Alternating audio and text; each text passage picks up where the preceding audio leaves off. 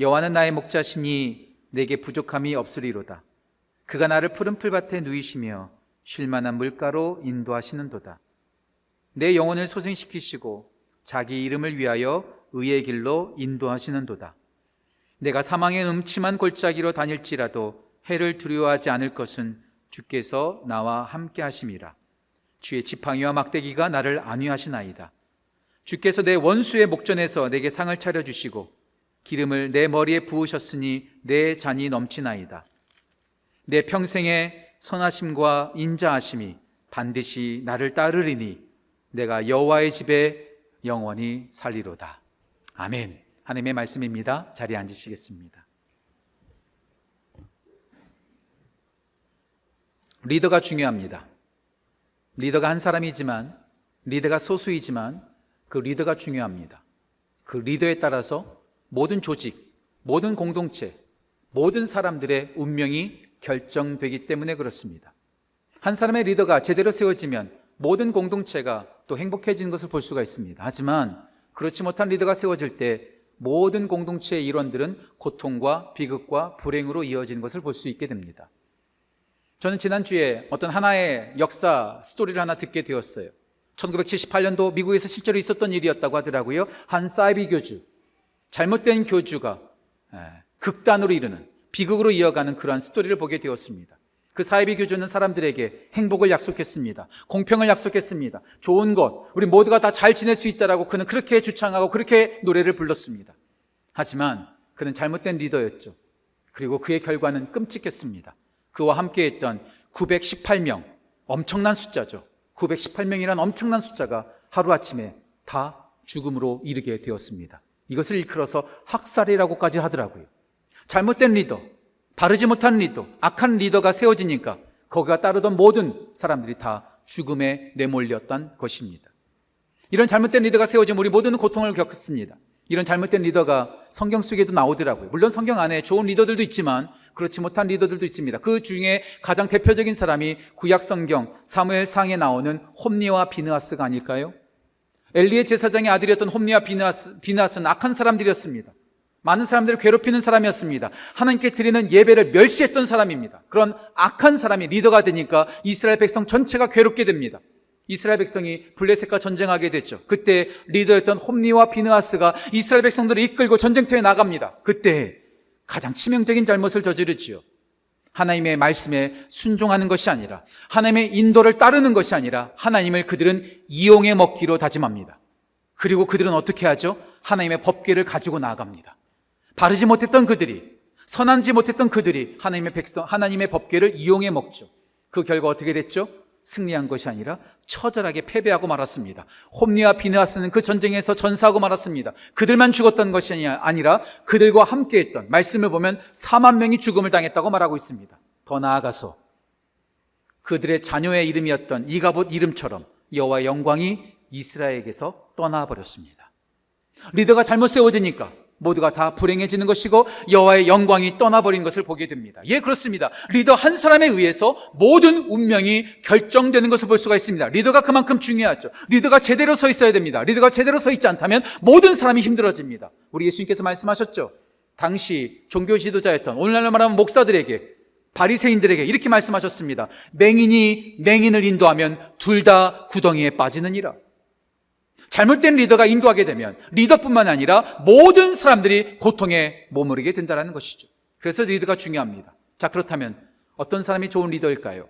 어떤 사람이 위대한 리더일까요? 어떤 사람이 우리 가운데 행복을 가져다 줄까요? 우리 주위에 그런 리더가 있을까요? 그런 리더를 찾아보기가 참 힘듭니다. 왜요? 저를 포함하여 우리 모두는 다 연약하거든요. 정말 탁월한 리더, 정말 위대한 리더가 되기 위해서는 세 가지의 조건이 필요하다고 말합니다.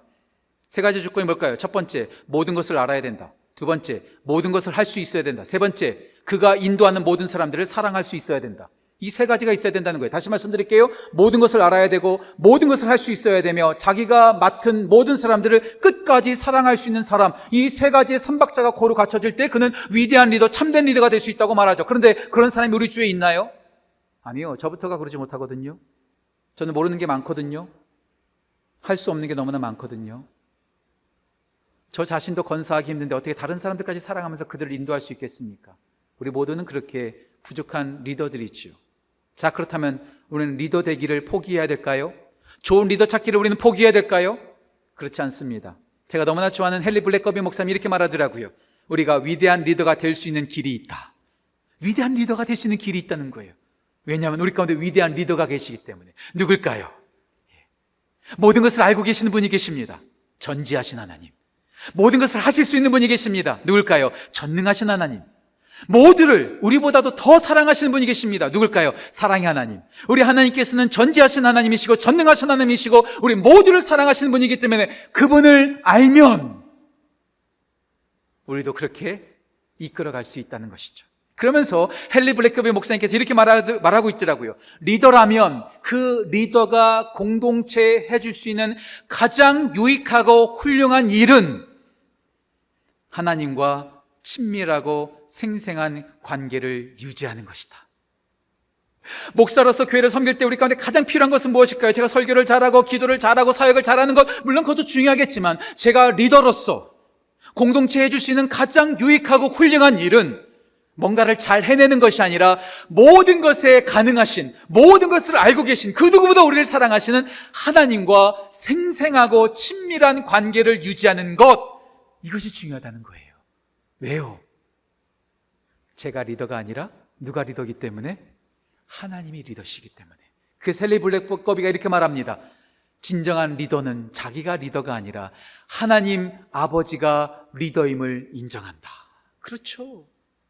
우리 교회 리더는 목사가 아닙니다. 성도가 아닙니다. 누굴까요? 예, 하나님 아버지시가 아버지가 우리의 리더가 되십니다. 우리의 가정의 리더는 누굴까요? 아빠가 아닙니다. 엄마가 아닙니다. 자녀들이 아닙니다. 우리의 가정의 리더는 오직 하나님이십니다. 우리 나라의 리더는 누굴까요? 대통령이 아닙니다. 여당이 아닙니다. 야당도 아닙니다. 국민도 아닙니다.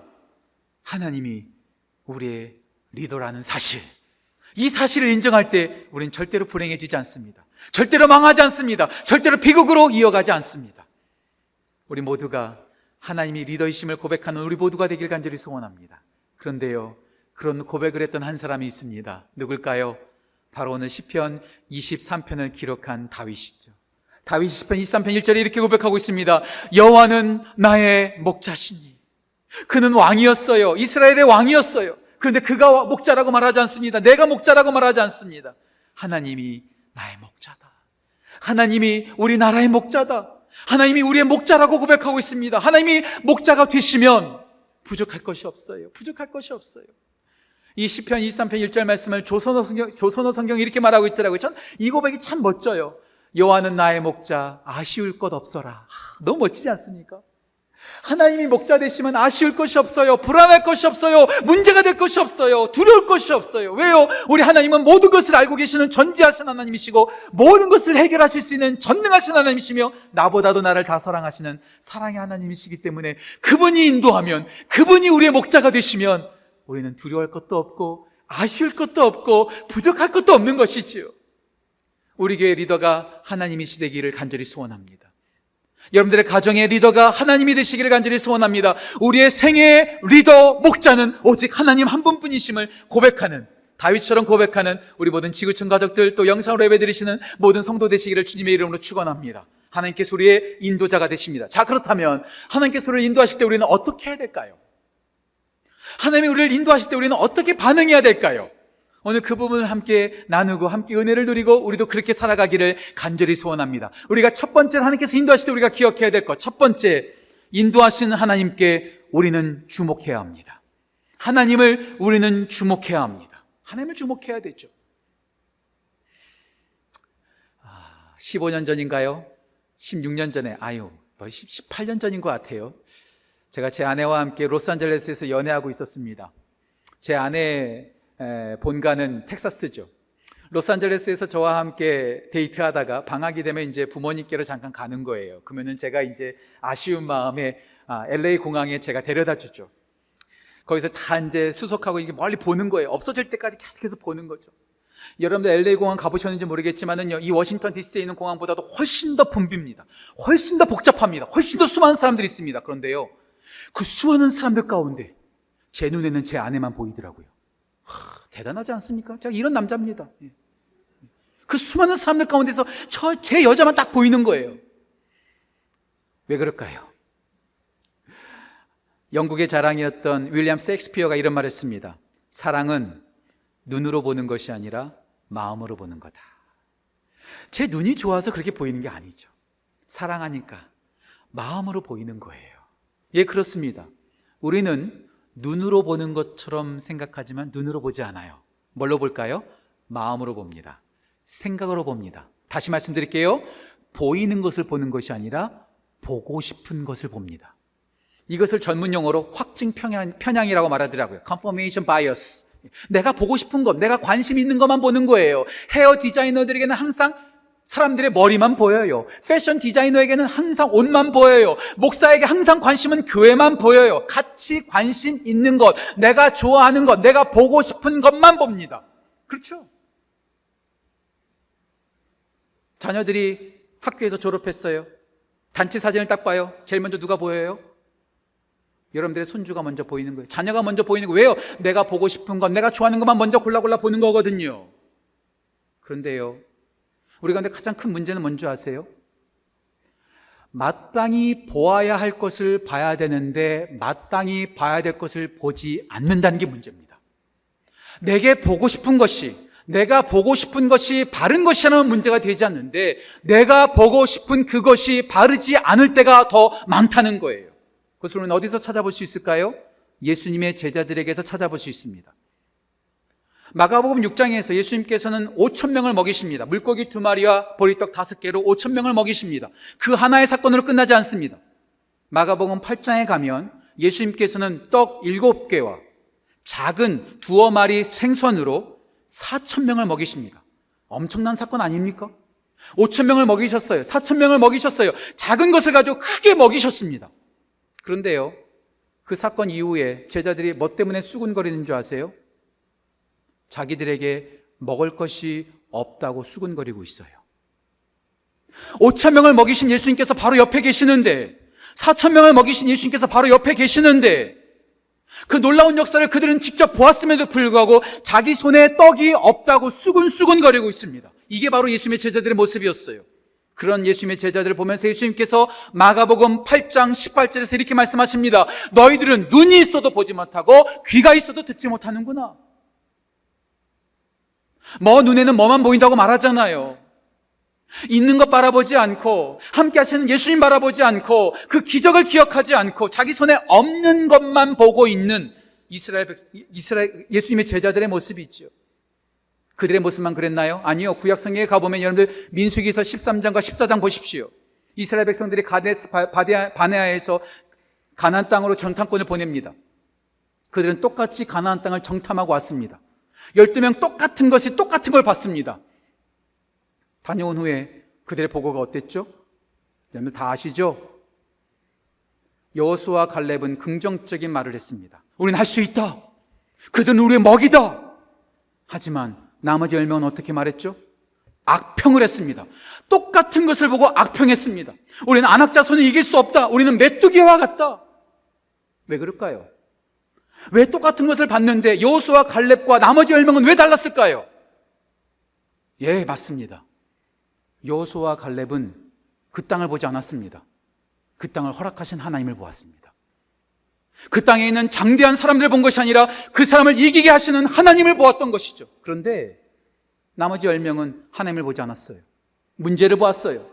환경을 보았어요. 자기가 보고 싶은 걸 바라보면서 그들은 절망하고 또 절망했다는 사실이지요. 예, 그렇습니다. 우리가 하나님을 인도자, 인도자로 삼고 우리가 나아갈 때 우리가 정말 중요한 것은 다른 것 바라봐서는 안 됩니다.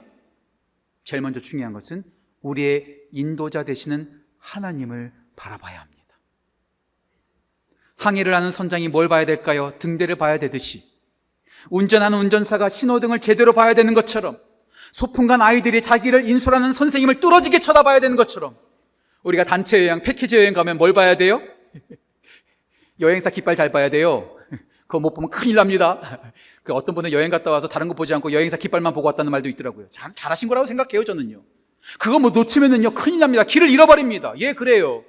하나님이 우리의 인도자가 되어주신다 우리가 고백했다면 우리는 다른 것 바라보지 말아야 됩니다. 우리를 인도하시는 하나님을 바라봐야 됩니다. 우리가 무엇을 보느냐에 따라서 우리의 인생과 우리의 모든 것이 결정됩니다.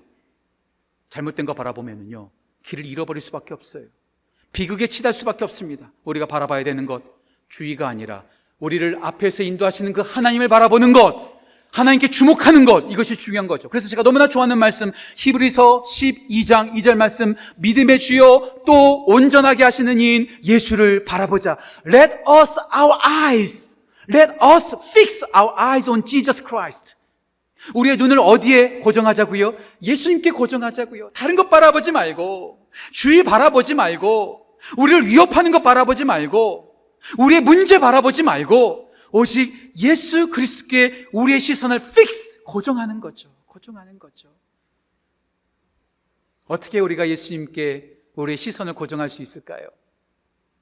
어떻게 우리가 우리를 인도하시는 하나님께 우리의 시선을 고정할 수 있을까요? 저는 그래서 히브리서 12장 2절과 함께 로마서 12장 2절도 봐야 된다고 저는 믿어요. 장절이 똑같습니다. 히브리서 12장 2절을 지키기 위해서 우리 가운데 필요한 것 로마서 12장 2절 말씀이죠. 너희는 이 세대를 본받지 말고 오직 마음을 새롭게 함으로 변화를 받아 하나님의 선하시고 기뻐하시고 온전하신 뜻이 무엇인지 분별하도록 하라. 세상의 흐름 따라가지 말고 세상 유행 따라가지 말고 세상 사람들이 좋아하는 것 따라가지 말고 내가 좋아하는 것 따라가지 말고 마음을 새롭게 해서 하나님의 선하시고 기뻐하시고 온전하신 뜻을 분별하여 그 뜻을 따라 살아가라. 예, 하나님을 바라보는 사람은 무엇에 주목할까요? 말씀에 주목합니다. 말씀을 따라갑니다. 여호수아가 그렇게 복된 평가를 했죠. 그리고 결국에 그가 이스라엘의 지도자가 됩니다. 이스라엘의 지도자가 될 때 하나님께서 그 여호수아에게 무엇을 부탁하실까요? 딱 한 가지를 부탁하십니다. 그 한 가지 그것이 여호수아서 1장 7절에 나오죠. 제가 읽겠습니다. 여호수아서 1장 7절에 이렇게 말하고 있습니다. 오직 강하고 극히 담대하여 나의 종 모세가 내게 명한 율법을 그 율법을 다 지켜 행하고 우러나 좌로나 치우치지 말라 그러면 네가 하는 일은 모든 일이 형통하리로다. 다른 것 바라보지 말고 다른 사람들의 생각 바라보지 말고 환경에 절망하지 말고 내가 모세를 통해서 말했던 그 율법 그 말씀을 다 지켜 행하고 우로나 좌로나 치우치지 말고 그 말씀 따라가라. 이것이 하나님께서 새로운 리더로 세워지는 여호수아에게 하셨던 말씀이죠. 우리는 뭔가 일을 할 때마다 자꾸 주위에 있는 사람들에게 의견을 물을 때가 많아요. 물론 좋습니다. 중요합니다. 문제도 때로는 알아야 합니다. 하지만 우리가 포커스, 집중해야 될 것은 무엇일까요? 하나님의 말씀입니다. 제가 늘 말씀드리죠. 세상의 이론은요, 맞을 수도 있고 틀릴 수도 있습니다.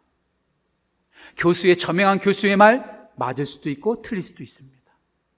부모님의 말 맞을 수도 있고 틀릴 수도 있습니다. 하지만 하나님의 말씀은 틀림없습니다. 세상의 모든 것은 맞을 수도 있고 틀릴 수 있지만 우리 하나님의 말씀은 절대로 틀림없습니다. 그래서 우리가 무엇을 붙잡아야 될까요? 하나님의 말씀을 붙잡아야 돼요. 그래서 제가 너무나 좋아하는 제이아의 백호 목사님께서 이렇게 말씀하시더라고요. 하나님의 말씀은 하나님께서 우리에게 주신 라이프라인, 생명줄이다. 생명줄. 다른 거 바라보지 말고, 다른 것에 주의를 놓치지 말고, 오직 하나님께 주목하고 그 하나님의 말씀에 집중하는 것. 이것이 하나님은 나의 목자십니다라고 고백하는 자들이 해야 될 첫 번째 일입니다. 다윗도 마찬가지죠. 다윗이 오늘 10편 23편 1절에서 분명히 고백합니다. 여호와는 나의 목자시니 어떻게 해요? 내게 부족함이 없으리로다. 다른 거 필요 없습니다. 주님 한 분이면 됩니다. 제가 다른 거 듣지 않겠습니다. 다른 것에 관심 두지 않겠습니다. 다른 거 따라가지 않겠습니다. 오직 주님만 있으면 됩니다. 주님 있으면 it's okay. All things enough. 모든 것이 다 괜찮습니다. 하나님을 인도자라고만 고백하지 마시고 하나님께 주목하고 하나님께서 우리에게 주신 말씀에 집중하고 주목하여 그 말씀에 따라가는 우리 모든 지구촌 가족들 또 영상으로 예배드리시는 모든 성도님들 되시기를 주님의 이름으로 축복합니다. 하나님을 인도자로 삼은 백성들은 하나님께 주목합니다. 말씀에 주목합니다. 두 번째, 하나님을 인도자로 삼은 사람들은 하나님께 주목하는 것으로 끝나지 않고 하나님께 순종합니다. 하나님께 순종합니다. 운전할 때 우리는 내비게이션을 자주 보죠. 내비게이션을 뚫어지게 쳐다볼 때도 있습니다. 뚫어지게 쳐다보는데 그 내비게이션대로 우리가 핸들을 꺾지 않는다면, 우리가 운전하지 않는다면 내비게이션이 무슨 필요가 있을까요? 예, 보는 것 자체가 목적이 아닙니다. 듣는 것 자체가 목적이 아닙니다. 왜 볼까요? 따라가기 위해서. 왜 들을까요? 순종하기 위해서. 예, 보는 것보다 더 중요한 것은 본 대로 행동하는 겁니다. 듣는 것보다 더 중요한 것은 들은 대로 우리가 행동하는 것입니다. 예수님께서 말씀하셨죠. 듣고 행하지 않는 자는 모래 위에 집을 지은 어리석은 사람과 같다. 잘 듣는다고 해서 다 해결되는 거 아닙니다. 듣고 행하는 자가 반석 위에 집을 지은 지혜로운 사람과 같다. 보는 것도 마찬가지예요. 야고보서 1장 25절에 이런 말씀이 있습니다. 온전하게 하는 율법을 들여다보고 있는 자는 듣고 잊어버리는 자가 아니요 듣고 행하는 자니 그가 실천할 때 복을 받으리라 말씀하고 있어요. 들여다보고 끝나는 게 아닙니다. 듣고 잊어버리면 안 됩니다. 보고 듣고 잊어버리지 말고 보고 들은 대로 행동하고 실천하는 것 이것이 중요합니다. 제가 신학교에 처음 입학했었을 때 모두가 다 주님께 헌신하겠다고 다 따라갔어요. 주님 따라가, 주님 어디든지 가겠습니다. 다 헌신했던 사람들입니다. 과거에 한국에서 주일 저녁마다 헌신 예배들이 많이 있었죠. 남전도의 헌신 예배, 여전도의 헌신 예배, 청년부 헌신 예배, 교육부 교사 헌신 예배, 이런 헌신 예배들이 있었죠. 그 헌신 예배 때마다 단골로 부르는 찬송이 뭐가 있습니까? 부름받아 나서니 몸, 어디든지 가오리다. 근데 제가 신학교 갔더니요, 이것을 조금 바꿔서 노래 부르더라고요. 부름받아 나선이 몸 어디든지 가오리다가 아니라 부름받아 나선이 몸 골라골라 가오리다. 목사인 저부터가 고르고 있어요. 어디가 좋을까? 어디가 나한테 유익이 될까? 어디가 좀 인정받을까? 이름도 없이 빛도 없이 주만 따라가겠다고 말하면서도 이름이 나지 않으면 빛이 없으면 따라가지 않아요. 멸시천대의 모든 십자가는 죽게 지고 나는 그거 따라가지 않겠습니다. 이게 바로 우리들의 고백 아닙니까? 목사도 그렇고 선교사도 그렇고 신학생도 그럴진데 우리 모두는 어떨까요? 알면서도 따라가지 않아요. 알면서도 순종하지 않아요. 문제가 많은 것이죠. 어떻게 해야 될까요? 아는 것으로 끝나는 것이 아니라 우리가 주님께서 인도하신 대로 따라가야죠. 인도자 되시는 하나님을 생각할 때마다 우리는 늘 이렇게 기도합니다. 하나님, 하나님께서 저를 좋은 곳으로 좀 인도해 주세요. 편한 곳으로 좀 인도해 주세요. 평탄하게 인도해 주세요라고 우리는 기도 많이 합니다. 저도 그렇게 기도합니다. 그런데요, 그 기도는요, 솔직히 조금 부족해요. 우리는 어떻게 기도해야 될까요? 인도자 되시는 주님, 좋은 곳으로 인도해 달라고 기도하기보다도 이렇게 기도하는 것이 마땅하지 않을까요? 하나님, 하나님께서 어디로 인도하시든지 저는 따라가겠습니다. 이게 인도자 되시는 하나님을 고백하는 사람들의 기도가 되어야 되지 않을까요? 우리 하나님께서 인도하시면 어디로 인도하실까요? 예, 그렇습니다. 가장 좋은 곳으로 인도하세요. 가장 편안한 곳으로 인도하세요. 다윗도 그렇게 고백합니다. 그래서 시편 23편 2절과 3절 말씀 보세요. 푸른 초장, 맑은 푸른 초장에 누이시고 맑은 물가로 인도하신다. 예, 우리 하나님께서는요 가장 좋은 곳, 푸른 초장, 맑은 물가로 우리를 인도하세요. 이보다 더 좋은 곳이 어디 있을까? 여기서 끝나지 않습니다. 12장 3절, 23, 23편 3절 말씀 보면 내 영혼을 소생시키시고 상처난 우리 마음, 피곤한 우리 마음을 회복시켜 주시는 거예요. 의의 길로 인도하시죠. 예, 우리 하나님은 좋은 하나님이시기 때문에 좋은 길로 인도하십니다. 그런데요, 꼭 그렇게만 되는 건 아니더라고요. 하나님께서 우리 인도하시면 만사형통, 일사천리, 고속도로가 쫙 열리는 게 아니고요. 그렇지 않을 때도 있습니다. 다윗은 그 사실을 너무나 잘 알고 있죠. 그래서 시편 23편 4절에서 이렇게 고백하죠. 내가 사망의 음침한 골짜기를 다닐지라도 하나님께서 목자 되어 주시면 이런 곳안 가야 되는 거 아니겠어요? 그런데 하나님께서 인도하심에도 불구하고 사망의 음침한 골짜기로 갈 수 있다는 거예요. 여기서 끝나지 않습니다. 시편 23편 5절에서 이렇게 말하고 있습니다. 내 원수들의 목정에서 산을 차려 주시고 원수들을 만날 수 있다는 거예요. 하나님께서 인도하신다고 해서 문제가 사라지는 것 아닙니다. 하나님께서 인도하신다고 해서 원수가 사라지는 것 아닙니다. 하나님께서 이스라엘 백성들을 가나안 땅에 들어가게 하시죠. 가나안 땅에 딱 들어가면 모든 사람들이 welcome 이렇게 해야 되지 않겠습니까? 그런데 요단강을 건너자마자 기다리는 것은 누구였죠? 여리고성이었습니다. 여리고성이 끝나니까 또 뭐가 있었죠? 아이성이 있었습니다. 아이성이 끝나니까 또 뭐가 있었죠? 북쪽에 하솔 왕이 있었습니다. 남쪽에 또 다른 이방 족속이 있었습니다. 하나님께서 인도하신다고 해서 문제가 없는 것 아닙니다. 하나님께서 인도하신다고 해서 원수가 사라진 것 아닙니다. 하나님께서 우리를 푸른 추장 맑은 물가로도 인도하시지만 때로는 사망의 음침한 골짜기와 원수들이 드글드글대는 곳으로도 인도하실 수 있다는 것. 그때 하나님 저는 그 길 안 가겠습니다 하는 것이 아니라 하나님 좋은 곳으로도 인도해 주셔도 내가 가겠고요. 그렇지 않아도 가겠습니다. 어떤 곳이든지 하나님을 인도자로 삼은 백성들이 해야 될 일은 뭘까요? 따지지 말고 그냥 순종하면서 따라가는 거예요. 저부터가 그런 것 같아요. 많은 그리스도인들이 이런 문제가 있는 것 같아요. 뭔가 결정했는데 좋은 일이 일어나면, 어, 이건 하나님께서 하셨네? 아, 내가 기도를 잘했나 보구나. 하나님의 뜻에 잘 맞게 갔네? 근데요, 많은 분들이 이렇게 말해요. 왜 결정했는데 문제가 생기면 어떻게 생각하죠? 내가 잘못했구나. 하나님의 뜻이 아니구나. 이렇게 생각하는 경우가 있어요. 절대 아닙니다. 물론 그럴 수도 있죠. 하지만 결과의 유무에 따라서 하나님의 인도하심에 진짜와 가짜가 판가름되는 거 아니에요. 오히려 하나님께서 인도하셨을 때 오히려 힘든 길로 걸어가는 경우가 참 많습니다. 늘 자주 말씀드리죠.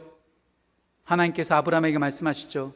너는 본토, 친척, 아버지 집을 떠나 내가 내게 보여줄 땅으로 가라. 그리고 아브라함은 믿음으로 따라갑니다. 자, 그렇다면 어디로 가야 되죠? 에덴이 열려야 되죠. 낙원이 열려야 되죠. 가장 좋은 곳으로 가야 되죠. 그런데 그들이 도착했던 곳이 무엇이 일어났죠? 창세기 12장에 보면 기근이 들었다. 그냥 기근이 아니라 아주 심한 기근이 들었다는 거예요. 예, 그래요. 하나님께서 어디로 인도하시든지. 우리가 보기에 좋은 곳이 좋은 게 아니고요. 우리가 보기에도 나쁘다 할지라도 하나님은 우리를 바른 길로 인도하시는 거예요. 문제 없는 길이 바른 길이 아니라 문제가 있는 길이라 할지라도 그곳이 하나님께서 인도하신다면 그곳이 바로 바른 곳입니다. 우리 예수님도 말씀하셨잖아요. 마태복음 7장 13절과 14절 말씀. 좁은 문으로 들어가라. 좁은 문으로 들어가라. 멸망으로 인도하는 문은 길이 넓고 많은 사람들이 찾지만 생명으로 인도하는 길은 좁고 협착하여 사람들이 찾지 않는다. 오히려 편한 길이 하나님의 길이 아닐 수 있습니다. 우리가 원하는 길이 하나님의 뜻과는 아닐 수 있습니다.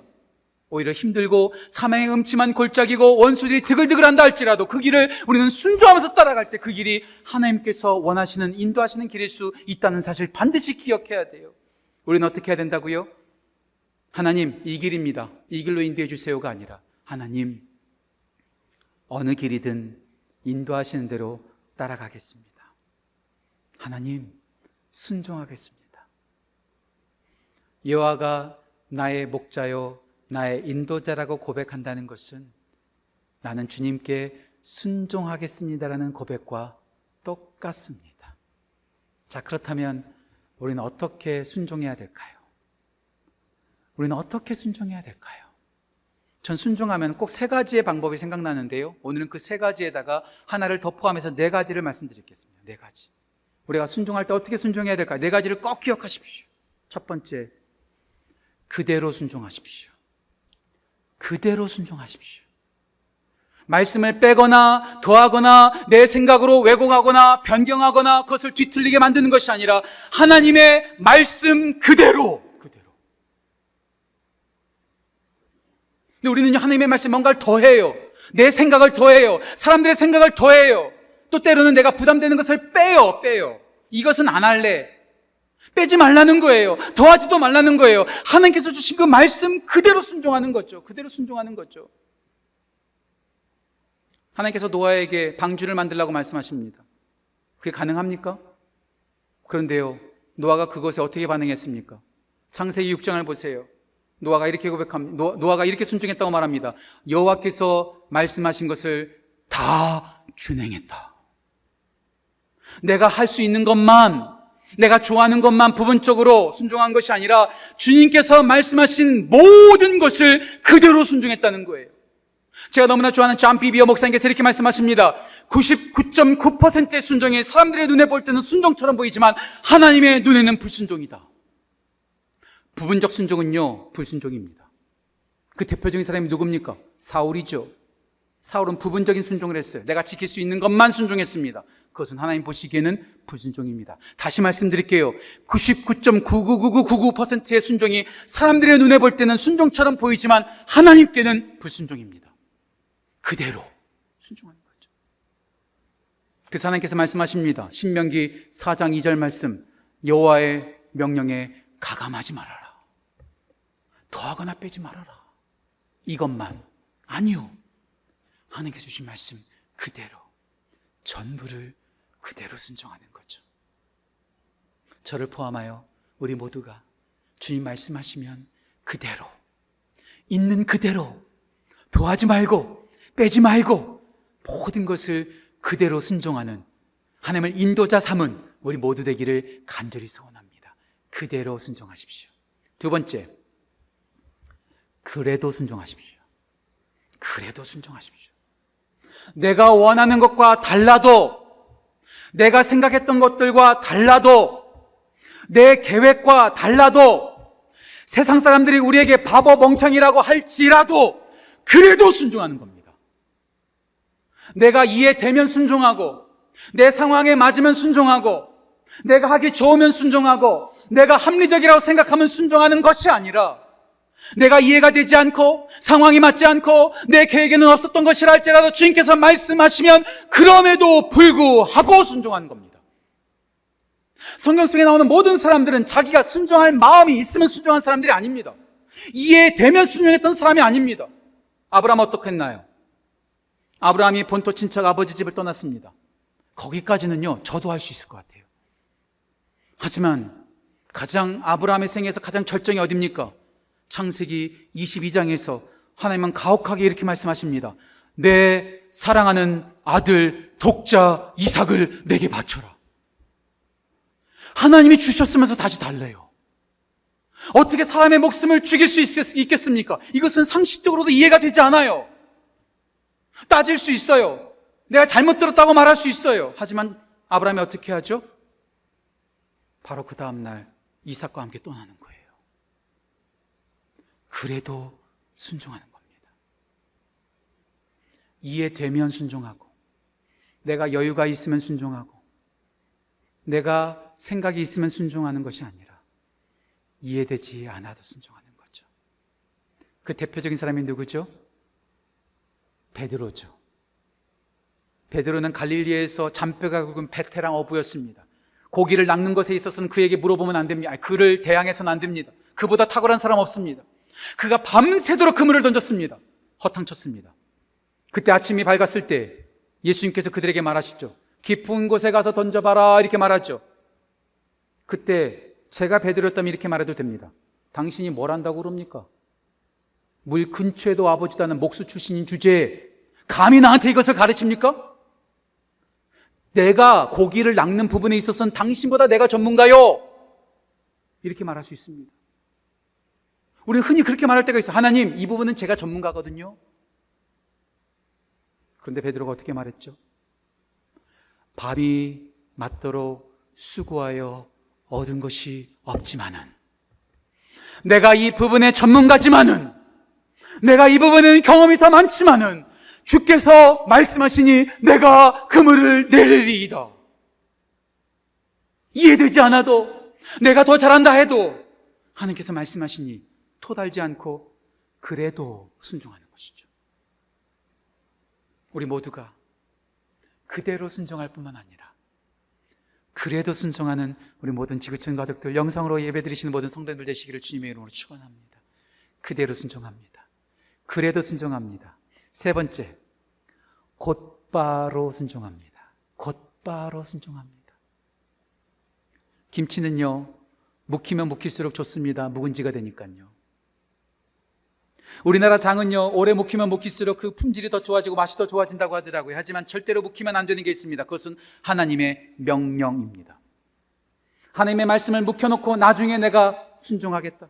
기회가 되면 여유가 생기면 내가 순종하겠다. 그렇게 묵혀두면 안 된다는 거죠.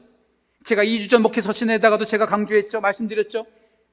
이민규 교수라는 사람이 이런 말 했습니다. 가장 파괴적인 단어는 나중이란 단어요. 가장 생산적인 단어는 지금이란 단어다. 다시 말씀드릴게요. 가장 파괴적인 단어는 나중이란 단어고 가장 생산적인 단어는 지금이란 단어다. 나중에 할게, 나중에 할게. 아이들에게 말하죠. 나중에, 나중에, 나중에. 나중에 가자. 나중에 놀자. 나중에 해줄게. 그 나중은요, 절대로 오지 않습니다. 그래서 가장 파괴적인 단어는 나중이란 단어입니다. 가장 생산적인 단어는 지금입니다. 지금 하는 거죠, 지금. 제가 교회에서 사역하면서 가끔 가다가 성도님들한테 이거 좀 한번 해주시겠습니까? 이 사역 좀 맡아주시겠습니까? 이렇게 물어볼 때가 있으면요. 제가 제일 많이 듣는 말이 뭔지 아시죠? 목사님, 기도해보고 결정할게요. 기도해보고 결정할게요. 시간을 좀 주세요. 좀 찔리시는 분들이 많으실 것 같은데, 제가 누굴 찔리라고 말한 게 아닙니다. 프랑스 철학자 가운데 샤르티라고 하는 사람이 이런 말을 했습니다. 생각에 잠기는 것은 곧 거절이다. To think is to say no. 생각에 잠기는 것은 거절이다. 계산해보고 할 수 있을까? 말까? 내가 이걸 해봐서 나한테 유익이 될까? 따져보고, 생각해보고, 기도해보고. 주님께서 말씀하실 때 조금 더 시간 주세요. 나중에 한번 좀 생각해 보고요. 내가 할 수 있는지 없는지 한번 보고요. 아니요. 주님께서 말씀하실 때, 내 주님, 여기 있습니다. 하나님께서 이사에게 말씀하시죠. 내가 누구를 보냈고, 내가 누구를 보냈고, 그때 이사야가 말합니다. 주님, 제가 여기 있습니다. 나를 보내 주십시오. 나를 보내 주십시오. 예수님께서 베드로와 요한, 베드로와 아, 안드레, 야고보와 요한을 부르시죠. 그물을 버려두고 나를 따라오너라. 그때 베드로와 안드레, 야고보, 요한이 어떻게 반응하죠? 이건요, 금을 버려두고 떠나라는 것은요, 직업 버리고 떠나라는 거예요. 저도 잘 못할 것 같아요. 제일 먼저 어떻게 반응할까요? 예수님 기도 한번 해보고요. 집에 가서 가족회의도 좀 해보고요. 내 뜻도 중요하지만 제 와이프의 생각도 중요하죠. 제 아버지의 생각도 중요하잖아요. 자, 한번 물어보고요. 잠깐, 내일까지 내가 말해드릴게. 내일까지. 이렇게 말하는 거 틀린 거 아니죠. 그쵸? 그런데 베드로, 안드레, 야고보, 요한 어떻게 했죠? 곧 그물을 버려두고 유스스 유스스 마가봉에서 가장 많이 나오는 단어 가운데 하나입니다. 유스스 immediately 즉시로 계산해보고 누구한테 물어보고 나중에 한다는 것이 아니라 즉시 그물과 배와 아버지와 품꾼들을 버려두고 예수님을 따라갔다. 이게 바로 예수님의 제자들의 모습이었다는 것이죠. 우린 너무 따져요. 아니요, 저는 너무 따지는 것 같아요. 너무 계산해요. 너무 이유를 따지고 있어요. 나중에 하겠다는 거예요. 목사님, 하나님, 내 자녀가 대학교 들어가면요. 제가 이 직장에서 좀 안정을 찾으면은요. 제가 건강을 좀 찾으면은요. 그때는 절대 안 온다니까요. 나중은 절대 오지 않아요. 지금 곧바로 순종하라는 거예요. 그래서 시편 119편 60절에서 이렇게 말하고 있습니다. 주의 말씀에 내가 신속하게 지체하지 않고 지켰다. 곧바로 순종했다는 것이죠. 곧바로. 저를 포함하여 우리 모두가 주님께서 말씀하실 때 그대로, 주님께서 말씀하실 때 그래도, 주님께서 말씀하실 때 곧바로 순종한 우리 모두 되기를 간절히 소원합니다. 이 세 가지에 하나 더를 추구할게요. 저 어찌 보면 이것이 더 중요한 것 같아요. 네 번째 순종하는 방법. 무시로 순종하십시오. 나훈아의 노래가 아닙니다. 예. 무시로 순종하십시오. 시도 때도 없이. 우리 아까 금방 찬양했죠? 선한 목자 우리 주여 항상 인도하옵소서. 우리 주님은 항상 인도하십니다. 항상 말씀하십니다. 항상 우리 가운데 역사 하십니다. 그렇다면 우리도 어떻게 해야 돼요? 항상 인도하신 주님께 항상 순종해야 합니다. 항상 말씀하시는 그 주님께 우리도 항상 응답해야 됩니다. 무시로, 시시때때로, 언제든지 말씀하시면 무시로 순종하겠습니다. 저를 포함해서 우리 모두는요, 항상 과거를 생각하는 것 같아요. 아, 그래, 내가 과거에 그렇게 순종했지. 내가 과거에 그렇게 헌신도 했어. 내가 30대에는 내가 단기 선교도 많이 갔고 내가 청년부 때 우리 교회에서 얼마나 열심히 일했는지 몰라. 하, 지금 자녀들이 많으니까. 내가 애를 키워야 되니까. 직장에서 자리 잡아야 되니까. 하, 그런데 그때는 내가 열심히 했지. 이런 말씀들 자주 하지 않으시나요? 근데 기억하십시오. 과거의 순종이 오늘의 순종을 보장해 주지 않습니다. 오늘 순종했다고 해서 내일 순종한다는 법도 없습니다. 과거에 매이거나 지금 잘하고 있다고 해서 자만에 빠질 필요도 없습니다. 과거든, 현재든, 미래든, 언제든 우리는 주님께서 말씀하실 때 무시로 순종해야 합니다. 사도 바울의 고백을 들어보십시오.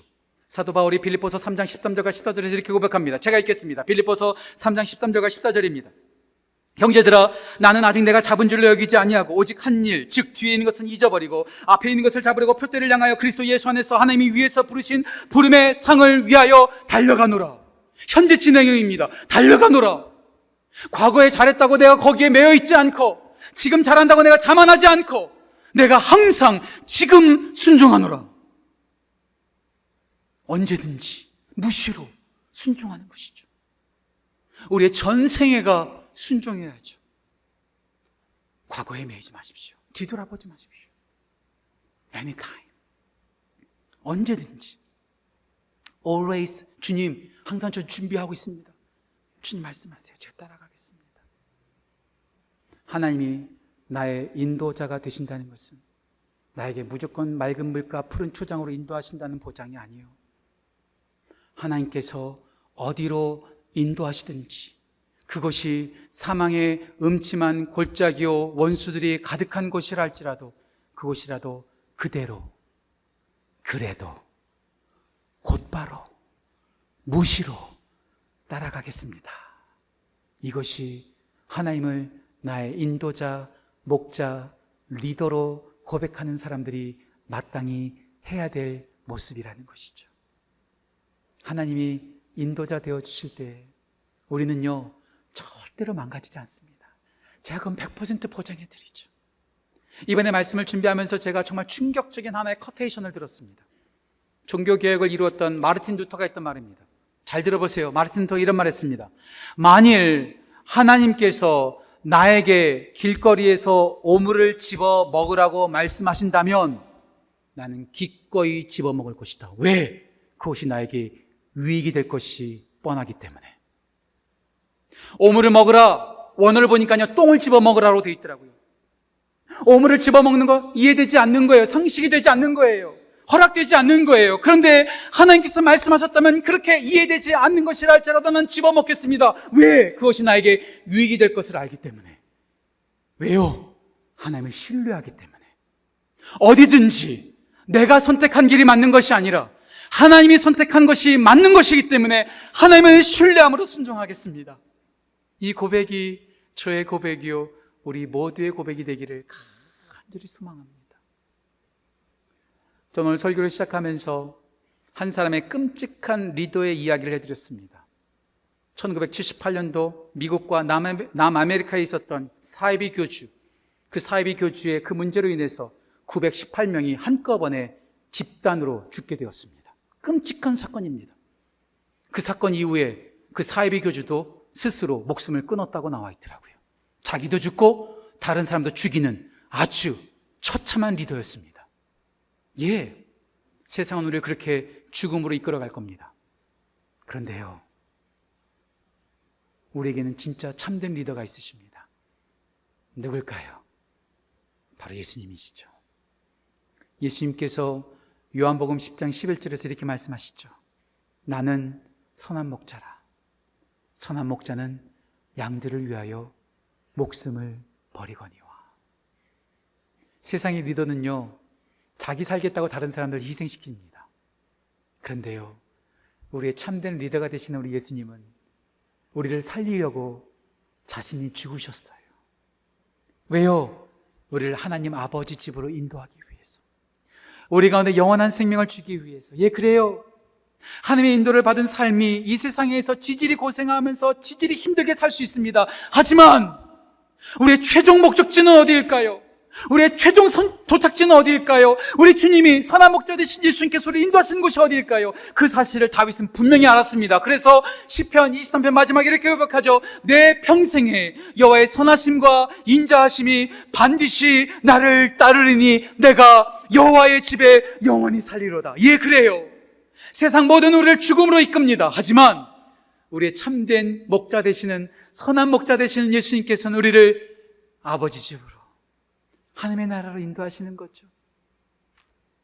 우리를 그렇게 복된 길로 가장 바른 길로 인도하시는 그 주님을 주목합시다. 그분에게서 시선을 떼지 맙시다. 그 말씀에 주목합시다. 그리고 그 말씀에 그 주님께 그대로 그래도 곧바로 무시로 순종하며 그분이 가라 하면 가고 가지 말라면 가지 말고 그분의 뒤를 따라 한 걸음 한 걸음 걸어가는 순종하는 복된 삶을 살아가는 우리 모든 지구촌 가족들 또 영상으로 예배드리시는 모든 성도님들 되시기를 주님의 이름으로 축복하고 또 축복합니다.